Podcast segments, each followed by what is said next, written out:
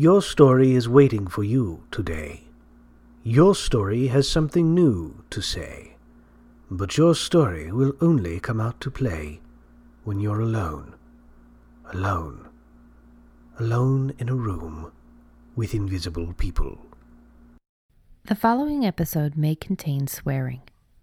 Alone in a Room with Invisible People is brought to you by hollyswritingclasses.com.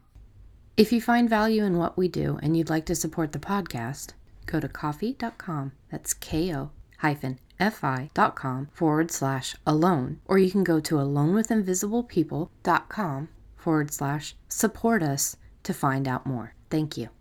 Hi, this week's episode is going to be a question from one of our writers. The question is basically how to find twists that fit your story.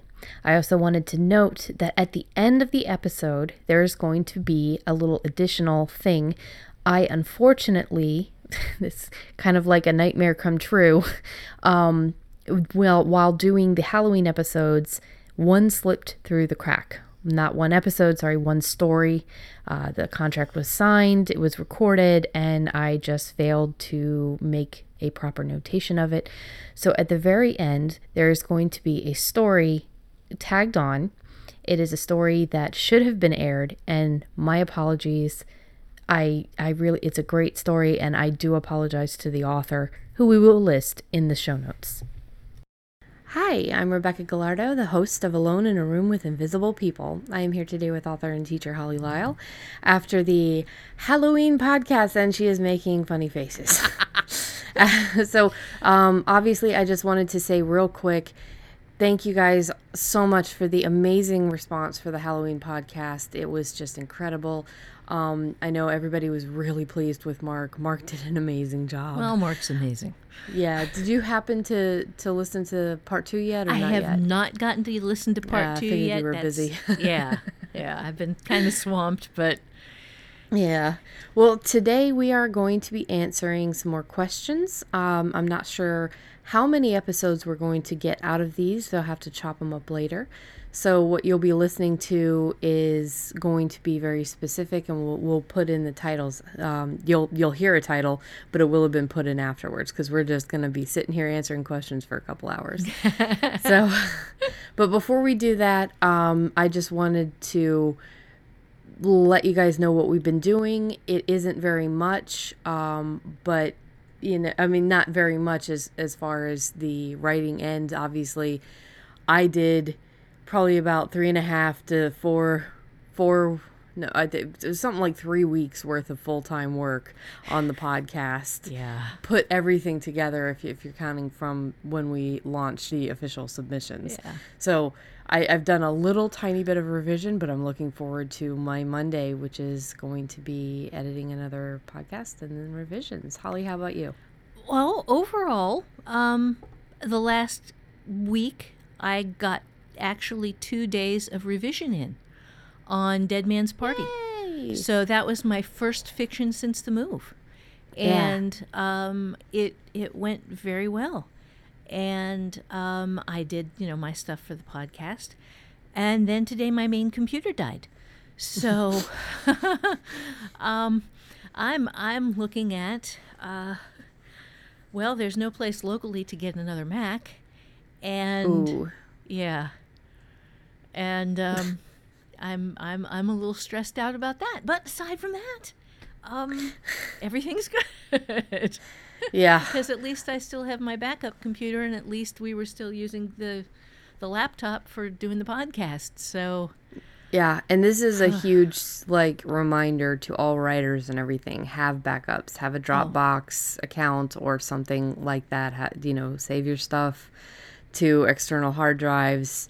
Oh, because yeah, and I am I am not free. Yeah, you I, you you have no idea how freaked out I would be if I did not have two, count them two, separate backup hard drives plus all my stuff on Dropbox. Yeah, yeah. She's she's been through enough issues with Windows and PCs God. in the past where she's lost things that she can't get back. Mm-hmm. That she is is now you know very careful with her backups. Oh, yeah. And for anybody who has been listening this whole time while I was still editing and working on leaving Wanda Lucia, I finally got an answer. I did get rejected from Harlequin, and it was a very, very good rejection. It's a um, personal rejection. Yeah. Personal from the editor letter. Yeah. And it said basically, um, we have very similar stories in the pipeline, which I kind of was like, yeah, but I sent this in 14 plus months ago, so maybe you didn't. yeah, but you can't yeah. argue. So. No, I yeah, I didn't say anything like that. Um, yeah. and I think the thing is, it's the Stalker X. I went very, very cliche a little bit with with the general plot. But the other thing that was very important that she said was it's very heroine centric. Um, it's mainly her story and yeah, there there is the point of view of the males and the the male and a few other people in there, but they focus on that particular line. Um, they give both characters their big storylines and then have them come together. Mine was very heroine focused, and she said, and that's fine, but it doesn't fit this particular line. And she said, please feel free to send me future stuff, though I can see why you would be hesitant to do so. She was, yes, fourteen months later. Yes, she yeah, was. But... She was horrified at my wait time. She does. She doesn't know how it got lost, but she you know, she was amazing. Patience Bloom, she does the romance suspense line at um, Harlequin. And uh, just a shout out to her because I-, I reached out to her on Twitter, immediately got a response, didn't even know until seven hours later because I figured, you know, she's probably very busy. Um, and she she told me she would come back by a certain date. I, I heard from her by the Monday that she said she would should hear from me, and she was incredibly professional and incredibly nice and it was it was very inspiring to hear that. You yeah. know it, the story had showed promise but it didn't fit because of these very specific things. And right. i was like hell yeah that is that is a very good rejection. Yes it was. Yes and i thought that was exciting as hell. So that's pretty much everything. Let's go ahead and get into the questions. Cool so we had one on the. These are all from the forum. These are all picked out by Holly.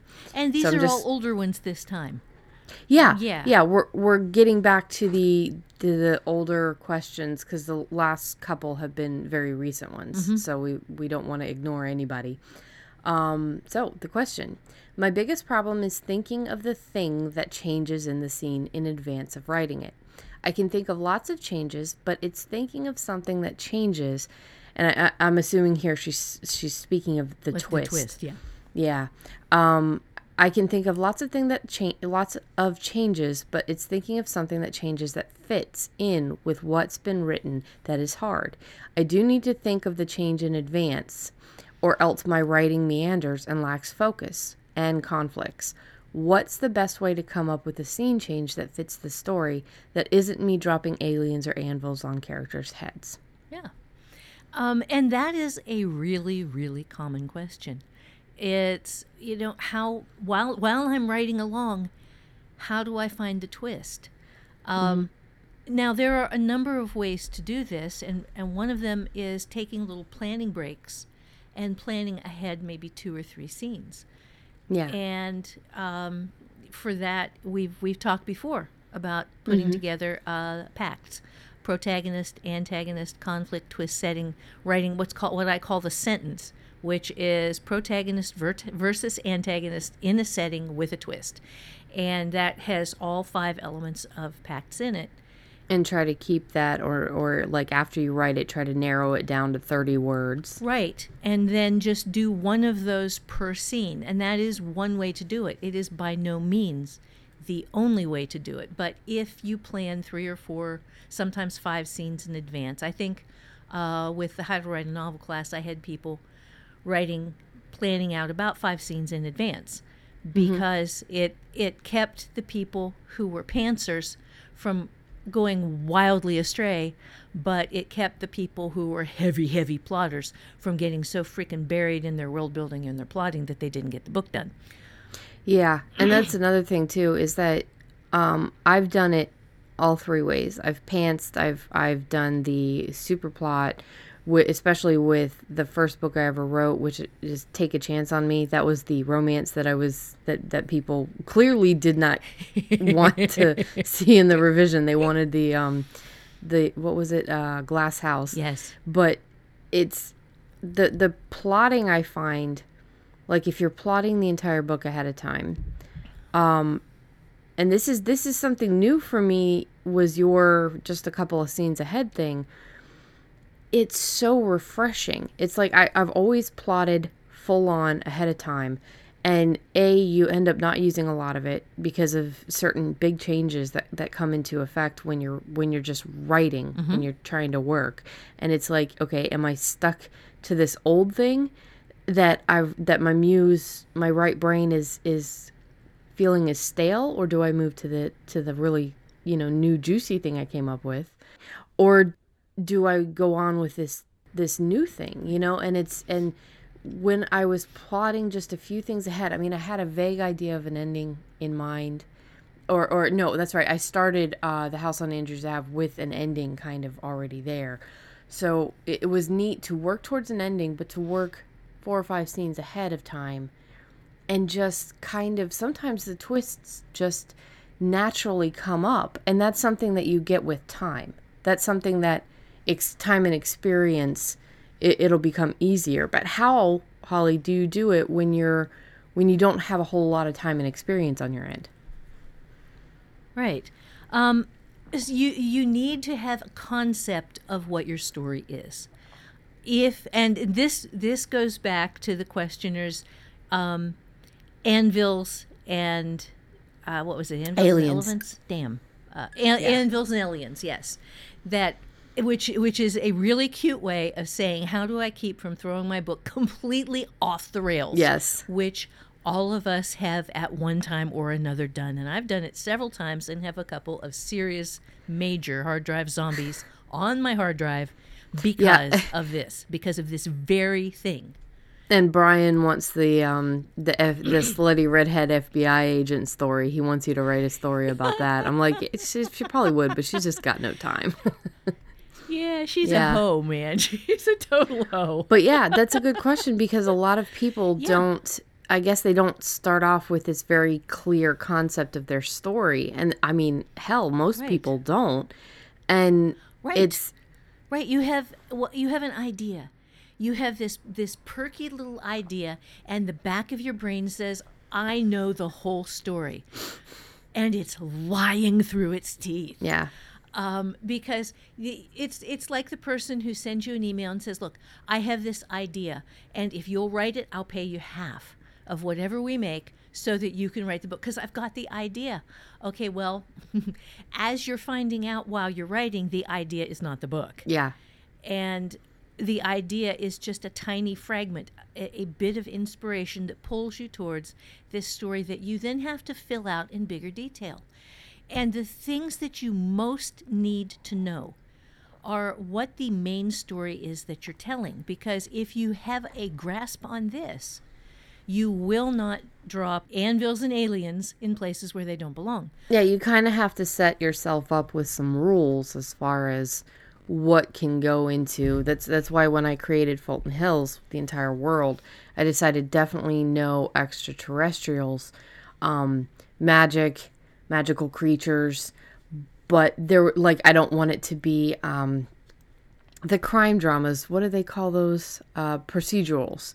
I don't. Yeah, yes. I don't want it to have a, a heavy emphasis on procedural, you know, aspects. Even though there are you know police and medical professionals in there it's yeah well let's let's talk about a procedural procedural for a second because yeah. i just have happen to have one of these in the back of my mind a procedural starts with crime mm-hmm. it generally starts with a dead body it generally starts right at the very beginning with your question this big question yeah what is going on why is this person dead who is this person who killed them yeah how did they kill them and anything that does not tie into why who is this person why are they dead? How did they get dead?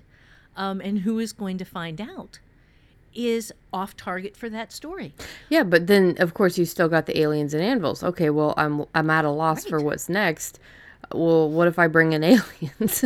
right. What if what if an alien did it? Okay. What if what if uh, the person was killed by an anvil falling out of the sky? Mm-hmm. Well, that kills your procedural, is what that is. Yes. And it might it might seem like the thing to do at the time, but if you understand what your story needs to be, if you're writing science fiction, um, and you are writing hard science fiction that relies on science, you do not, when you get stuck in a corner, throw in magic. Mm-hmm.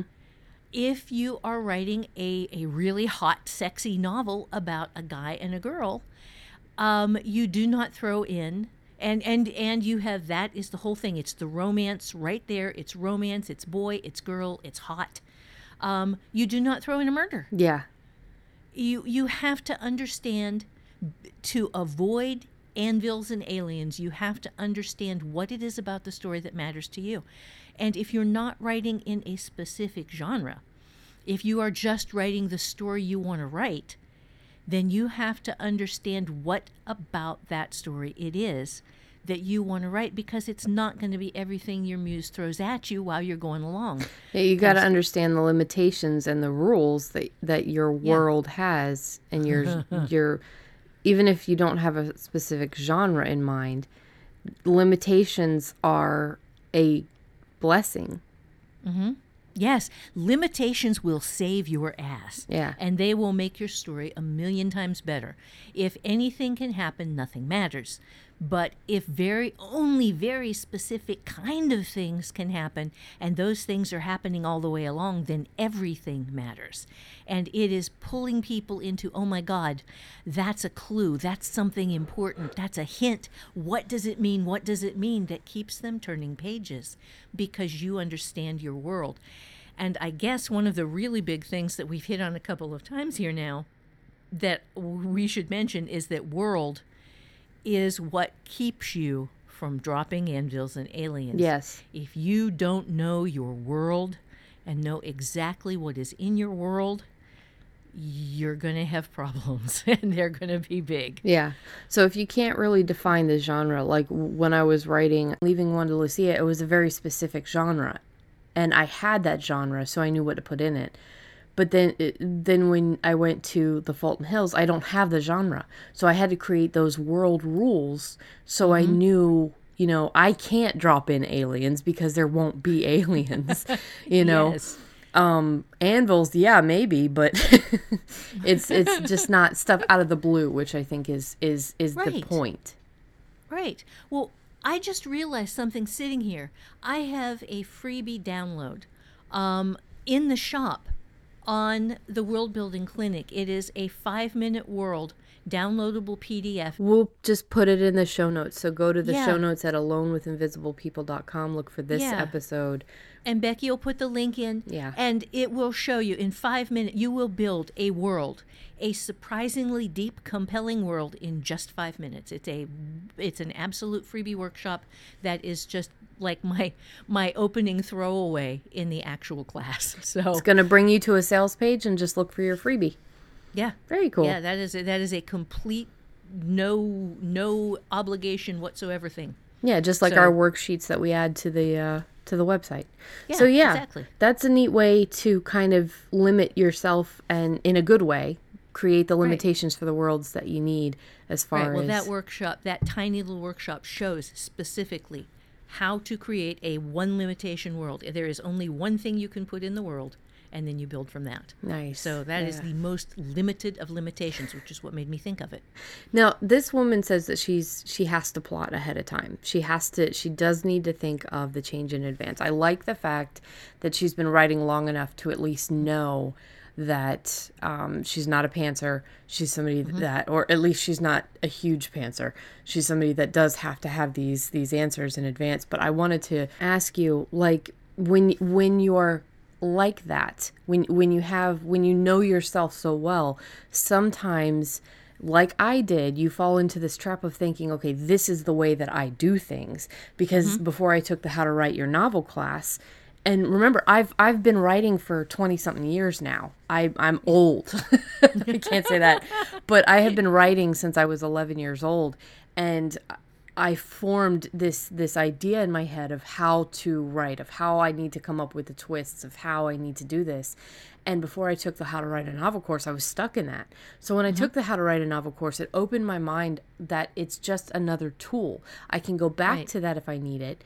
So how she she could very possibly be stuck in this idea of this is how I do things. So how how could she work with that?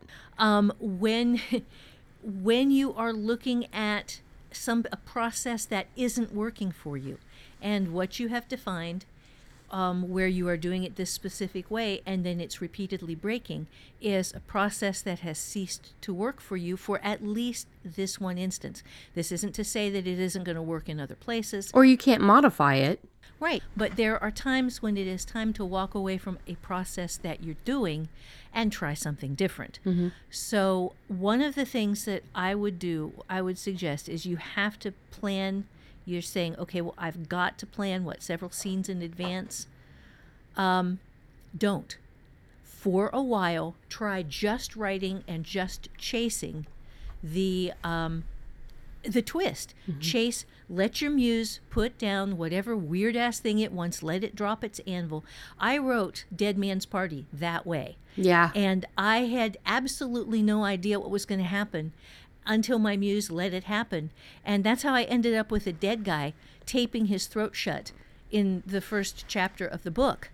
Um, and it, that's not the way it's going to be in the revision. That changed drastically. It's still in there, but it's not the first chapter of the book. But that's my, what my muse threw at me that was nowhere near what I had started to plan out. Yeah, it can be scary to let go. It can be scary to yeah. to to let go of that process. It was scary as hell for me walking into how to ro- write a novel and deciding, okay, I'm going to do this world that I love that I've been working on since I was 19. I'm going to do it the how to write a novel way and I am not going to go back to my old stuff.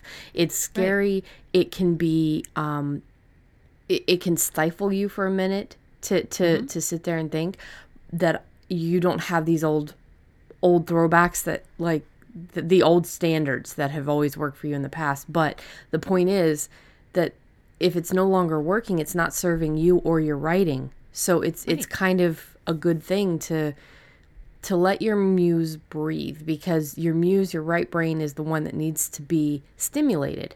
Mm-hmm.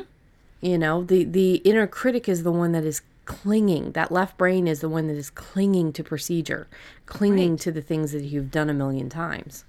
And this is a case of if you have an idea of what your world can have in it, then you can trust your muse to go ahead and run without a plan for a little while.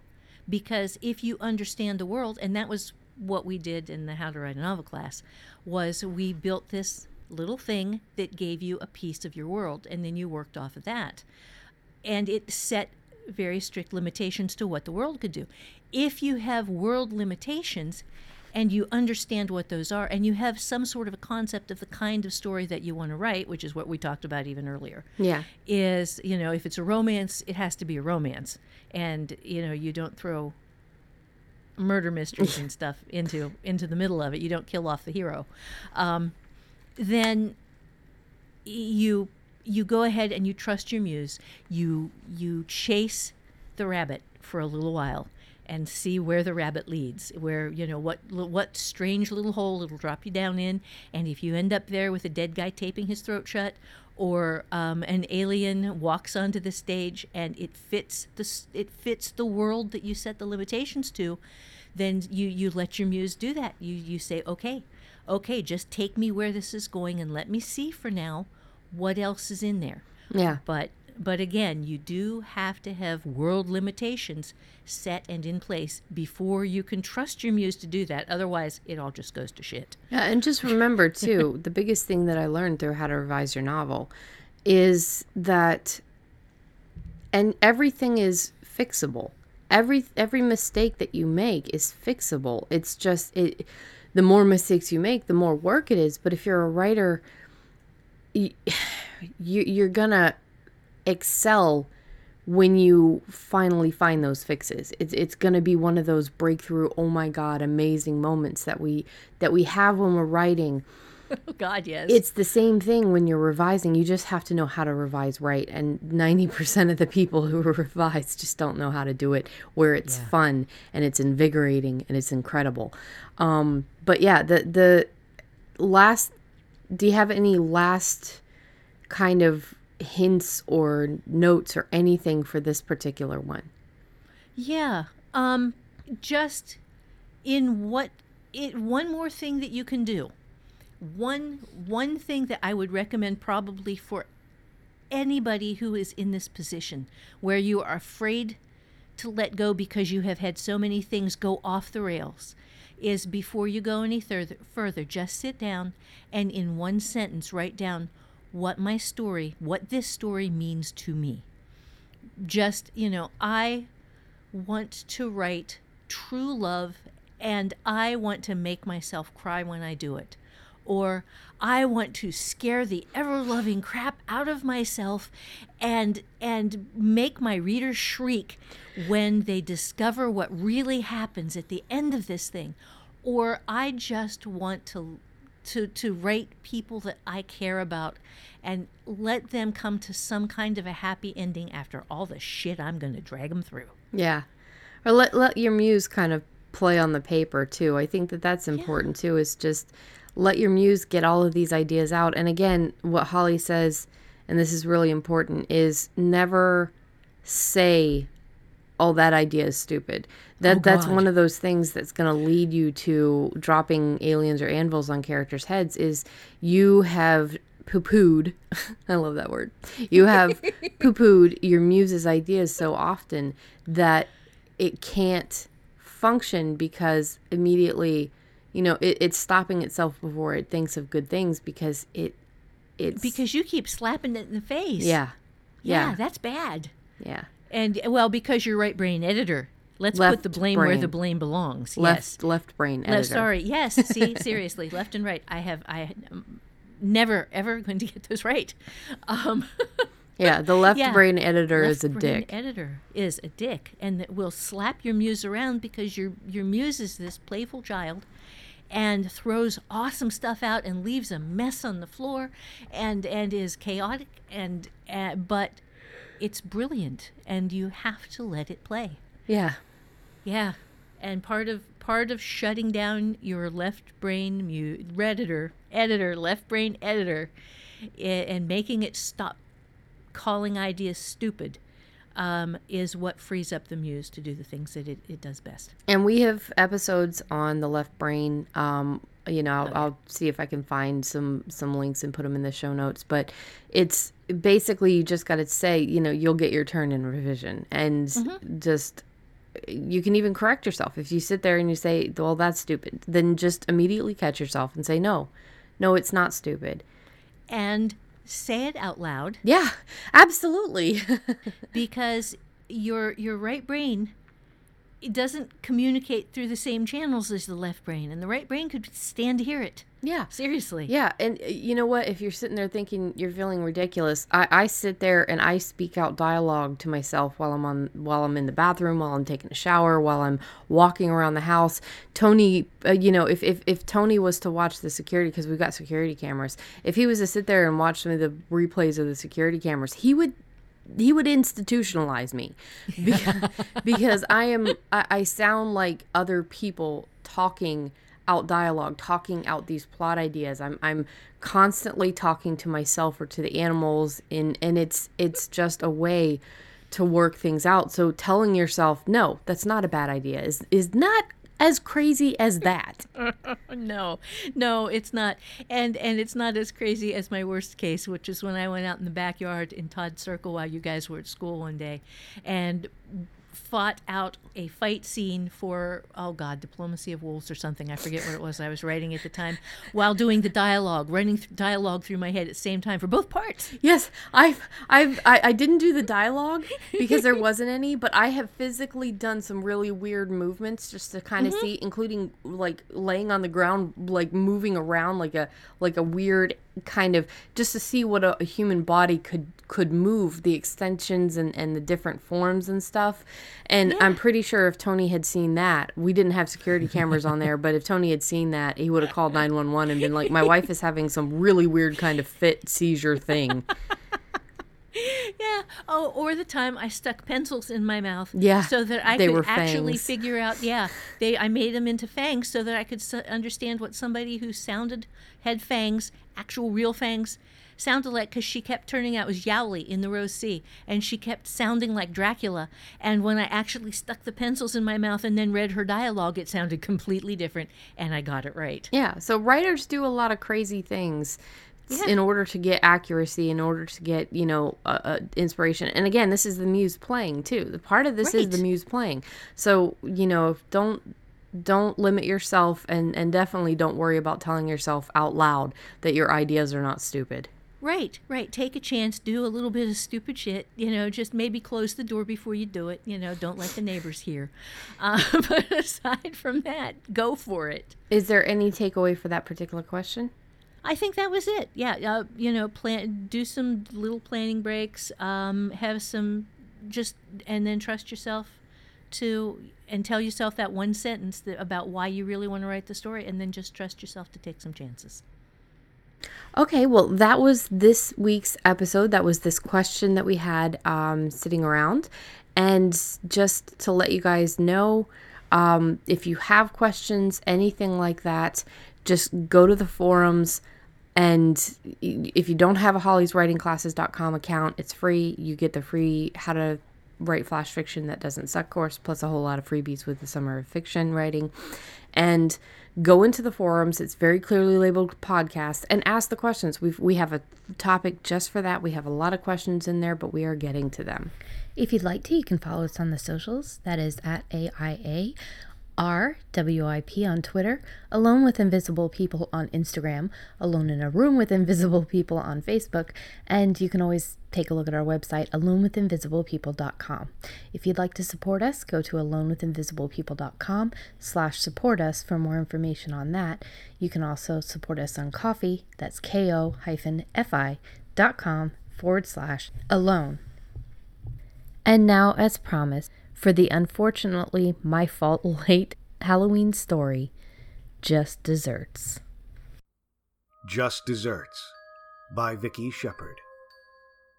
Slow down, lad. Georgie stopped, pulled his coat tighter to keep out the October wind blustering unimpeded across the marsh, and thrust his torch into the soggy ground. The flame sputtered but held. He closed his hand around the soul cake his mother had put in his pocket before finally releasing him into the night. I don't like you going out, she'd scolded. Ah, ma'am, the excise asked for me special. I'm the only one knows the path through the bog. Don't you forget what tonight is. You take this. The fresh spice cake, a cross neatly incised on its flattened surface, had gone in his pocket along with the balaclava his father had sent from the Crimea, with strict instructions that the cake was not for eating, and the balaclava was to hide his face from the roaming spirits on this All Hallows Eve. Georgie smirked. He'd nibbled nearly half the cake by the time the captain and the portly Mr. Price caught up with him. Is it far, boy? asked the captain. We'm about halfway, sir. I still don't see what's wrong with a dry carriage, grumbled Price, shaking water from his boots. You think Black Jenkins will just let you attend assizes? Your evidence will hang him, man. He's agents all over the county who'll gladly see you dead in a ditch. They wouldn't think of the marsh, though. Nor would I, muttered Price. Georgie took his chance. Grabbing the torch and flinging it as far as he could, he sped off into the dark. Ignoring the shouts of outrage, he sprang sure footed into the darkness. A crescent moon gave him all the light he needed. Silence engulfed him, and he stopped to take his bearings. The wind had dropped, mist was beginning to rise. His ears were chilled, but he couldn't find the balaclava.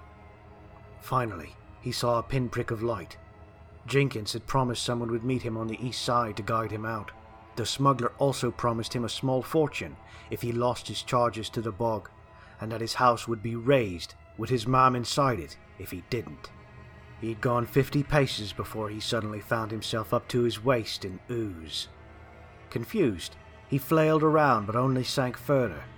The light was coming closer. He cried out in relief.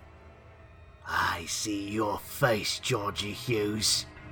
A small, whizzing, gnome like creature with a horn lantern danced out of the mist and crouched down before him. Treacherous boy. The Pooka knows. Brazen boy to come out unmasked tonight. Wicked boy who gets his just deserts. Georgie, still slowly sinking, shook his head in disbelief, remembering tales his mother had told him of the Pooka, the fairy folk with little lights that lure you to your doom, who couldn't harm you if you bore a cross and hid your face. He saw the balaclava in the Pooka's hand as the icy, fetid water flooded his screaming throat.